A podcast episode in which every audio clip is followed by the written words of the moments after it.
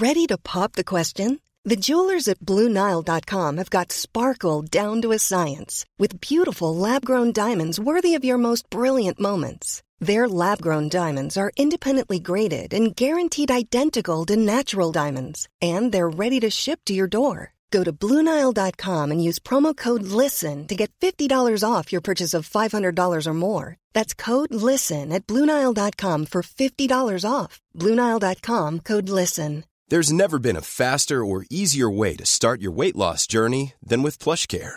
PlushCare accepts most insurance plans and gives you online access to board certified physicians who can prescribe FDA approved weight loss medications like Wegovy and Zepbound for those who qualify. Take charge of your health and speak with a board certified physician about a weight loss plan that's right for you. Get started today at plushcare.com slash weight loss. That's plushcare.com slash weight loss. Plushcare.com slash weight loss. Now, I want to speak to Stephen Breen. Stephen, good morning. Good morning, Frank. Stephen, you're well known in uh, publishing circles in the newspapers with the Irish Sun. You're the crime editor, but you've put the spotlight on, well, the gangs in the Republic, and Fat Freddy is the central character. He's not made up, he's real. Tell us about Fat Freddy. This is chilling stuff. Mm. Well, Fat Freddie Thompson is someone who's been involved in organised crime, not just in Ireland, but indeed in Spain, uh, in Holland, and the UK since 1997. And he started his career in uh, organised criminal activity where he was first arrested for public order offences. That progressed to antisocial behaviour. He was uh, prosecuted for intimidating local residents in the south inner city area of Dublin. And from there, he got serious convictions for assault. He then got involved in a feud with a, a rival drugs gang and when he was just 21, and that was known as the Crumlin Drimnagh feud, and that was about power, it was about greed, it was about paranoia, where you had two gangs vying for control of the drugs trade in the south inner city Dublin. And as a result of that feud, which continued over, over 16 years, he played a key part in that, and 16 people lost their lives in that feud. Um, he, maintained a, a very strong presence in the south inner city area of Dublin, became a key target for the Gardaí, but it's he's known more so in recent years for being uh, centrally involved in the Kinahan and Hutch feud, which to, to date has claimed 19 lives. Fat Freddy at this moment in time, I'm looking at a photograph of him. I didn't mm-hmm. know what mm-hmm. he looked like until I realised you'd written a book about him. Mm-hmm. The first thing that jumps out, he isn't fat.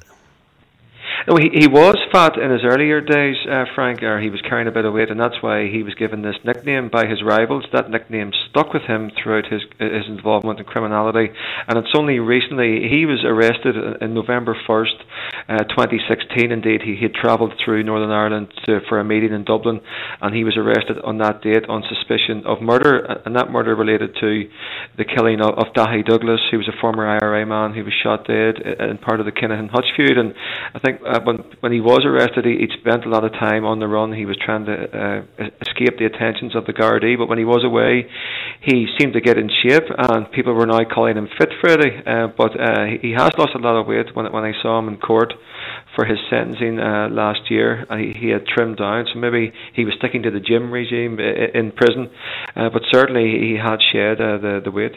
And Fit Freddy or Fat Freddy, he's doing a long stretch now.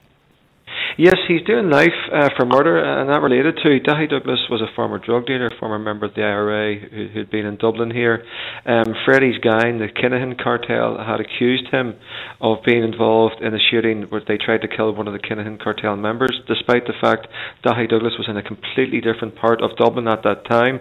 But Thompson, in his bravado and his arrogance, got involved in this murder enterprise. He was in, he was in one of the cars that, that was a spotter car for the gunman's getaway vehicle. His, his DNA was found everywhere. He was identified on, on CCTV during the day, and I think that the guards here who had uh, interrogated him and investigated him over the years couldn't believe it that he was centrally involved uh, in this murder. And indeed, when he was arrested and, and he was being interviewed, you know, in, in the book I, I highlighted the, the interactions between the Gardaí and, and Freddie Thompson, and they say to him, you know, you're not top dog anymore. The Kinahans are. Um, it's not the same as it was so many years ago, and you were careless, you were arrogant, and, and he was because he didn't seem to show any regard for the CCTV images. He, he thought he could get away with this. He thought he was untouchable, and even indeed that the same night Daithí Douglas was, was murdered, that, that very evening, he took his friends and those involved in the murder for a slap up meal and a, a nice evening's entertainment. Now, it's described as the definitive portrait of a notorious Dublin gangster. It's a shocking story of double crossing, vengeance, and murder. It's everything that we'd expect it to be, Stephen. Does it give us some understanding of why so many of these young Southern Irish residents, and indeed people from this part of Ireland as well, get mm-hmm. involved in these crime gangs, why they're prepared to live mm-hmm. with the fear of looking over their shoulder in such a small patch of land? Yeah, it's a key question, Frank. And indeed, when I was putting the book together, that was a question that was at the back of my mind. Now, ultimately, only Freddie Thompson himself or people associated with his gang can give a definitive answer as to why they got involved in organised crime.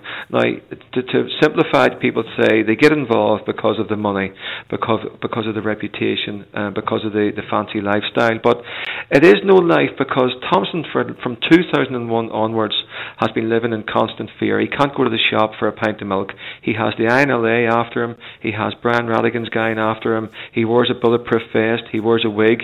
He's constantly staying in different places, and that's a, a, a common aspect of life for many people involved in organised crime. They, they may get a quick fix of you know having designer clothes or fancy holidays, but the pressure that they're under must be unbearable from not just from their enemies but also from the Gardaí. When are the police going to kick in the door? When are they going to raid the, the, their property? So that's something that they will have to ask. But I did speak to a, a psychologist from uh, Beaumont Hospital here and a criminologist, and they give an, an, an outtake on their reasons why they think young men get involved, and it can come from their backgrounds, it, it can come from their families, and very often it, it could be from deprivation that they, they see no hope, that, that, that they've no interest in education, and, and as a result of this here, they, they turn to crime.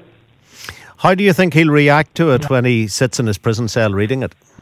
Well, he's he's been the people in, in, in, Dublin here have been writing about him for a very long time. Um, I, I I actually think that there's a massive ego there, and I, I think he, he will read it. And obviously, it doesn't paint him in a very good light because of the um, the murders and the chaos that he's been involved in, and especially in the judgment relating to his murder from the Special Criminal Court. You know, they they really do paint him uh, in such a negative light. But I think he probably he could say to his friends on the inside, "Look, they've written a book about me now." But uh, but people have been writing about him for a long long time. We, have tried to engage him before at the courts.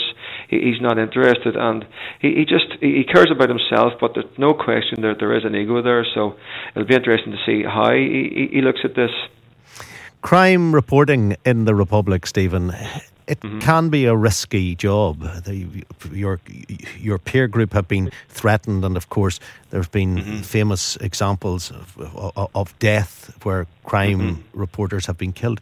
What, what's your you know position in relation to that as as you try to tell us the story constantly mm. of of who's holding the country to ransom? Frank, I think it's it's a risk all over Ireland. I mean, we look at Martin O'Hagan in the, in the north, who was murdered in 2001 by a criminal gang, and obviously we have Veronica Guerin here in 1996, who, who was murdered in Dublin. But I think when her murder happened here, you saw a robust response from the state. It, it, led to the establishment of the Criminal Assets Bureau. So for the first time, the government could go after and, and the, the guards could go after the assets through criminality.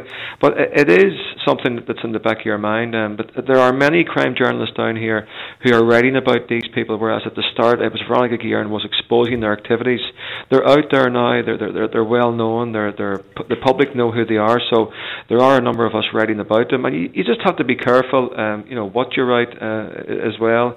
You ha- you have to think about you know maybe if you're going to court and how people are go- are going to take uh, the views that's expressed in newspapers. But we someone has to do it, and you know for me as well, it's very important to highlight what victims go through, and that includes people who have, have lost their lives to criminal actions. And indeed, it, in the book, I've interviewed two people who've lost loved ones as a result of the Kinahan cartel, and I think it's important to give them a voice as well, and I'll, I'll continue to do that. And those cartels you talk about, are they still strong? Can the, can the guards not break that?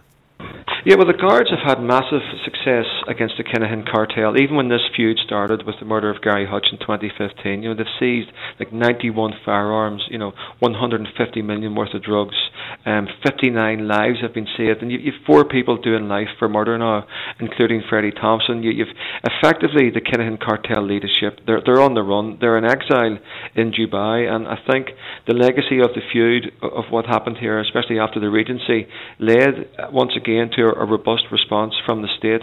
More resources were put into the Gardaí, more armed units set up, but also yeah, the, the Regency for people who aren't familiar with it up here. This was the gun attack on people at a boxing weigh-in.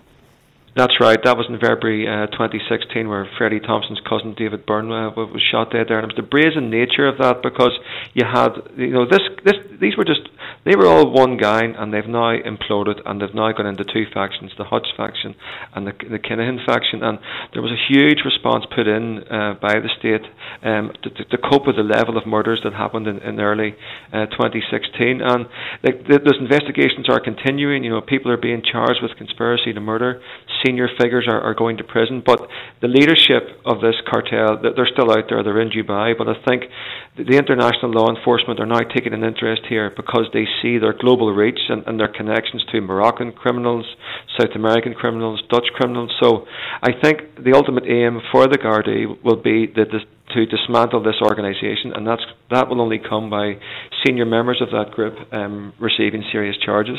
As you say, their tentacles are all over the world, and some of them are based in, overseas at this moment in time, evading justice. One one final uh, point, uh, Stephen, just to absolutely look inwardly. There are shootings here. There are people dying here. There are uh, people being targeted here. Is a lot of that connected into the, the Dublin gangland scene?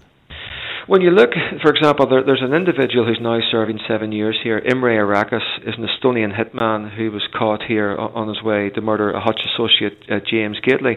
And that murder was to take place in Belfast. Even though he, he was caught in Dublin um, by the Gardaí here, his mission was to go to Belfast, travel north, and uh, um, and kill uh, this individual who's connected to the, the Hutch uh, family. Also, you have members of the INLA who are now serving time for the, the murder of Gareth Hutch. It's another individual connected to the Hutch family who was murdered. So it shows the connection here between, you know, both sides. Um, sorry, both sides of the border. There, like there are no borders in criminality, especially in organised crime, and you have weapons moving between north and south, between criminal gangs sharing information, uh, working together on drugs runs, on, on bringing weapons into, into the, the whole island. So it's a trend that, that's continuing, and as long as there, there's money to be made, and these guys are, are going to work together. The book, what's it called and who publishes it, please, Stephen? It's Fat Freddy. Uh, it's called A Gangster's Life The Bloody Career of uh, Freddie Thompson, and it's published by Penguin Ireland.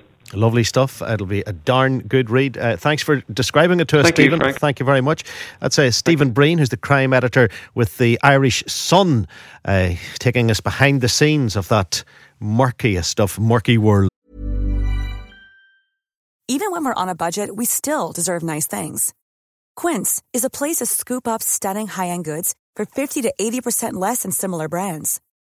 They have buttery soft cashmere sweaters starting at $50, luxurious Italian leather bags, and so much more. Plus, Quince only works with factories that use safe, ethical, and responsible manufacturing. Get the high-end goods you'll love without the high price tag with Quince. Go to quince.com/style for free shipping and 365-day returns. Without the ones like you who work tirelessly to keep things running, everything would suddenly stop. Hospitals, factories, schools, and power plants, they all depend on you. No matter the weather, emergency, or time of day, you're the ones who get it done. At Grainger, we're here for you with professional grade industrial supplies. Count on real time product availability and fast delivery. Call clickgrainger.com or just stop by. Grainger for the ones who get it done.